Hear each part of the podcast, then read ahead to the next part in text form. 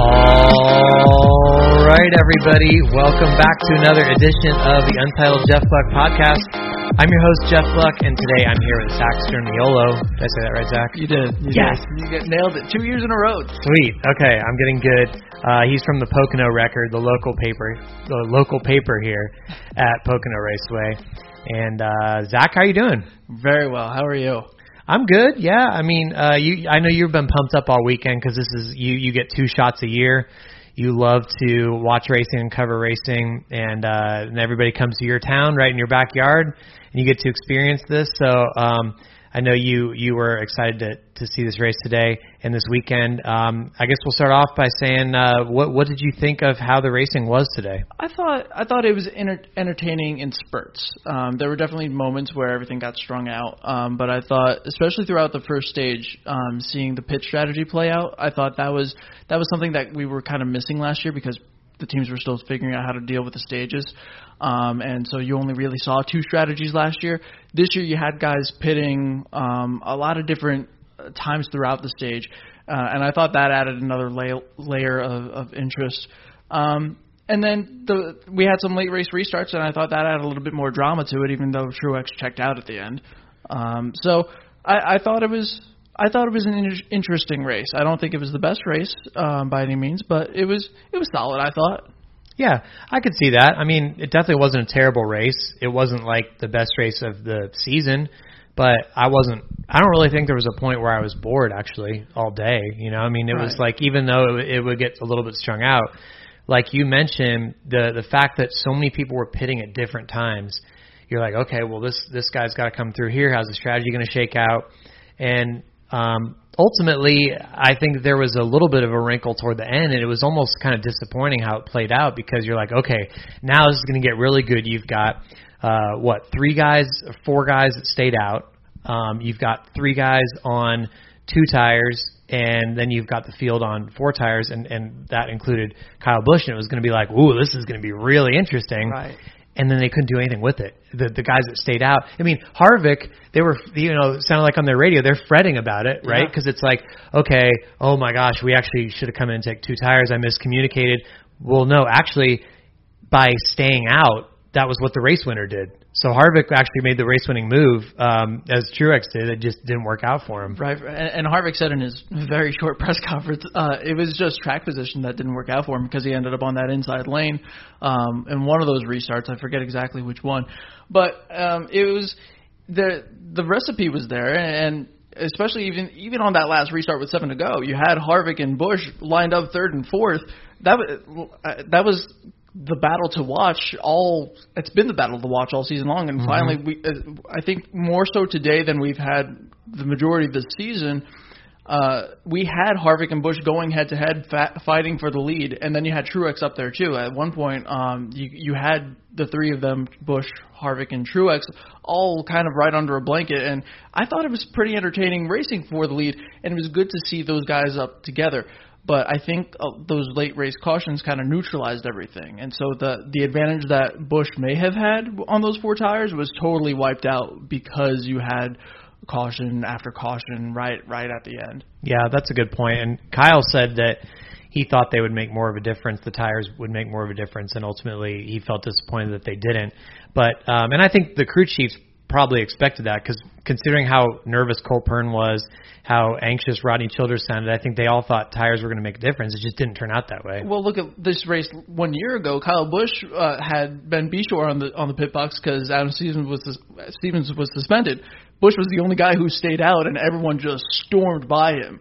Um, but Cole Pearn, I think I think it was either him uh, or Truex. I think it was Cole though. Made the point that um, last year's race was a lot hotter, and so the track was losing a lot more grip. Um, and the tires were a little bit were worth a little bit more last year, whereas this year it was it was cool, it was windy, um, and I feel so that didn't help. Um, that didn't help Kyle Busch have any kind of an advantage on on uh, fresher tires. Right. Yeah, they weren't really wearing out like everybody thought. And I think today was probably the coldest Pocono that I can remember. I mean, it felt like a, it almost felt like a, a fall race at at like a Martinsville type Yeah. thing or something. I mean, it was chilly. It was Yeah. chilly and windy, and it was so weird because the first part of the weekend wasn't really like that. But it's it's actually very s- similar to many race weekends this year. Like Texas, I remember was like 90 degrees on Friday and hot, and everybody's like, "Oh my gosh!" And then by race day, it was freezing, and and so it's it, and NASCAR's had a very weird weather year. I mean, there's only been the one rain out, I think, right? But um, it's just And that been- ended up being a snow out, I think, at Martinsville. yeah, right. But for the most part, the race day, the race days themselves have been very chilly. Where last year you had a lot of spectacular, nice warm race days. So that and that makes a difference in the racing for sure.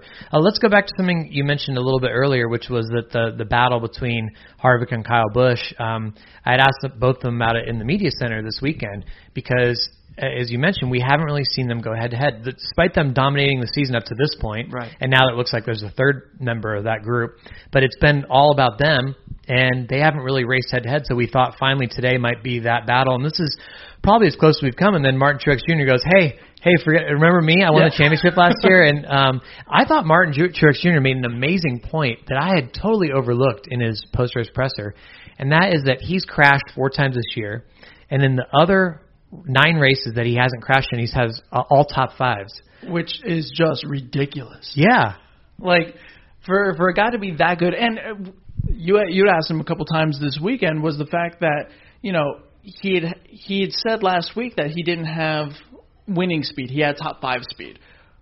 Well, this week he was pass. He made a move to pass Harvick for the for the lead fairly early on, and right then you kind of knew.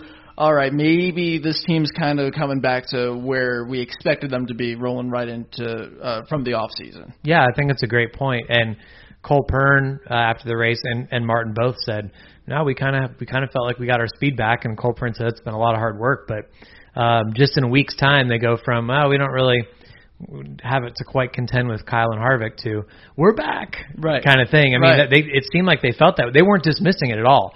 But you know, the questions like, well, is there three of you up there now? And I was like, yeah, kind of think so. So um, if that's the case, I think that's that's very interesting because you know I think people have been tired, at least on Twitter. They say, oh my gosh, this season it's it's one of two guys every week. So I don't know. People may not feel too much differently about one of three guys every week because I think NASCAR fans like it when there's like 20 guys who could win. You have nice upset winners and first time winners and things like that. But that's not this season. You now have three drivers who have won 11 out of the 14 races. which is just an insane number. Yeah. Um, I'm curious uh, to see what Kyle Larson does in the near future here because he ends up finishing second here today. Um, you wonder how much of it was because of the strategy because he was one of those four guys who didn't pit. Um, and which, by the way, the fourth guy was Chase Elliott, and he ends up pitting in one one of those other late cautions to kind of forfeit the strategy, and he only ends up tenth. Didn't re- make up any ground. So um, it seemed like Chevy was. It, it was still the Truex, Busch, and Harvick show, but Larson kind of put himself in the mix late, at least, and gave himself a shot. Is that something that you think can continue, especially with Michigan around the corner? Well, I think you said the key thing there is, is that Michigan, because um, Larson's won three in a row at Michigan, and then if you look at the other two mile track, Fontana, uh, his last two races there are um, a win and a second place finish. So he's gone win, win, win, win, second on the last five races at a two mile track. Now we go to another one. I think it could be very possible that a week from now I'm sitting here with whoever's next on the podcast. We're like, now there's four guys in the championship mix. Right. It went from two guys dominating the season, these two guys, it's all about them, to, oh, wow, four guys can win it.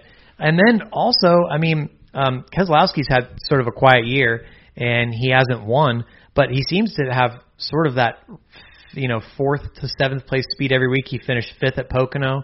So he's another guy that could get right up there. Hamlin was sort of up there for a while. He had he crashed, but I mean he could have finished top five today. I feel like Blaney's kind of the dark horse that that everyone's kind of sleeping on. I, I don't know if people are sleeping on him per se, but he's led the third most laps coming into this weekend. I don't know if that's still the case after this race today, but um, never quite had that speed that he showed in the last round of qualifying. But I mean, he was a top five, top top eight car all day long.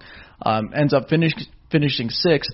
Um, he he could have won the Daytona 500. He could have won Bristol if that race continued the way it, it was looked like it was going to. Um, he had a good car at Kansas before he blew up. There were there there's been chances for that car to win too, and he's had a lot of speed. So if that's a if, if that team can f- figure out how to close out a race, that might be another contender as as the playoffs loom too. Yeah, well, I I do think it's it's going to be important that some other guys win sooner or later. I mean, it is. Yeah. I I do think it's somewhat uh, interesting and compelling. I know a lot of people don't, but to watch those guys who are really on top of their game go head to head every week um, and sort of battle it out. Um, I'm sure they're going to clash at some point. I feel like, and in this race for the playoff points, I mean, um, Harvick and Kyle Busch both have 25 playoff points now. Uh, Truex has 13, and nobody else has more than seven. So you could really have three guys emerge and be like, okay, there's one spot left for Homestead, kind of thing going into the playoffs. I don't know if it'll be that extreme, but um, I, I think that's interesting. But I, I do think that it's better when you have a Blaney like who won this race last year. Right. How fun was that for everybody to watch? Or a first time winner. Um, I mean, Jimmie Johnson's now gone a year without winning, stuff like that. So if you could get um, just more guys, I mean, Chase Elliott to have his first win. I think the sport's just so sort of thirsty for for different Yeah. faces there. You know. A hundred percent. But I, and I think another guy who might be in the mix at some point is Aric Almirola, um, because he's shown a lot of speed all really since the Daytona 500. Um, he started 34th today, and he ends up coming home seventh. Yeah, that's impressive. Uh, I mean, at a, especially at a track that passing isn't exactly uh, a, domi- uh, uh, a dominant thing here. yeah. So that's a team that might be able to break out. I don't know if they're to get more than two wins on the year, but I think even one might be enough to say, hey, they're in the mix. Um, you get guys like that. Maybe maybe a Paul Menard at some point can steal one. Um, I, I think those are probably the only guys that stand out to me as, as guys who who could, um, or maybe a Kurt Busch. But that's about it. Yeah, and it's it's kind of a shame because I mean, like when you think about Michigan, I mean, we talked about how like Larson will probably be the favorite going in there, as deservedly so, but everybody else that we're we're gonna be like, oh, well, Kyle will be up there, Harvick will be up there, Truex will be up there. And it's every week it seems so predictable, so much more predictable than usual. Right. So I hope that something happens where where it can get mixed up. I'm not totally optimistic that it will, but you do have the road courses and you do have the super speedways and stuff. Um, but we'll we'll see how the summer evolves. Um, one thing that I wanted to ask you about was um, they mentioned it during the broadcast today. Uh, Michael Waltrip was talking about uh, Denny Hamlin and Kyle Larson. He went go karting with them, and uh, I heard this story from you before the broadcast because apparently you were there last night. You you went to this local go kart track to have some fun. Yeah. And Larson and um, Hamlin and Waltrip walk in the door. Is that what happened? So yes, that that is what happened. I was at uh, the place is called SNS Speedway. It's in Stroudsburg, PA, and uh, I worked there for like a month in between going part time and full time at the at the paper. Okay. So uh, I'm good friends with the the guy who basically runs everything over there, and um, so I get to hang around and go go race every once in a while whenever I want to, really. And um, I was hanging out for the night because I knew, you know, in the past some drivers have showed up there. Um, but it's a totally different thing when 9:30 at night, all of a sudden Denny Hamlin and Michael Waltrip walk through the door. Yeah. and uh, I heard Denny say to someone else that Larson was just a couple minutes behind, and sure enough, Larson just walks through the front door a couple minutes later. Um, this is not like an appearance totally unplanned. no, just like completely. how many people were in the go kart? Oh man, less than 15. Wow. like I don't know. It, it was no more than twenty for sure. It was Uh-huh. it was somewhere in that range, and uh, the guys were super nice. Um, a couple guys wanted to take pictures and autographs and all that fun stuff because, well, I, it's kind of a natural thing. Most Yeah. of them are race fans. If you're going out to a go indoor go kart track, yeah. um, and it's a great little track. It's this tiny little slick track that where the cars kind of look like slingshots that you would see on the dirt. And uh, so you actually like slide around the racetrack and you're like uh, counter steering and all that.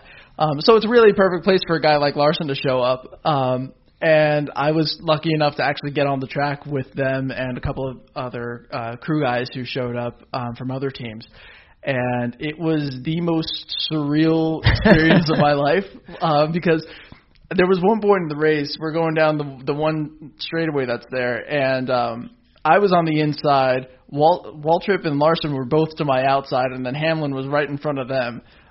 Hamlin looks back at, at Michael. Michael looks back at me and flashes me a smile. It, it felt like something out of a dream. Like, uh, all right, I'm good to wake up now. Like this is this is fine enough. Um, my claim to fame right now is the fact that I made, managed to make a clean pass on Waltrip at some point, and I don't.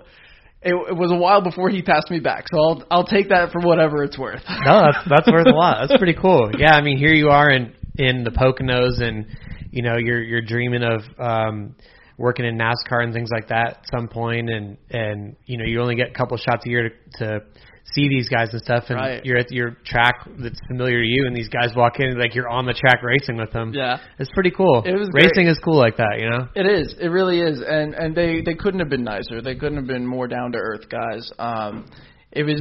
Uh, and Larson even uh, addressed it uh, when he was in the media center here, just how fun of a little place it is. Um, really, if you ever come out to Pocono, I really suggest heading over there.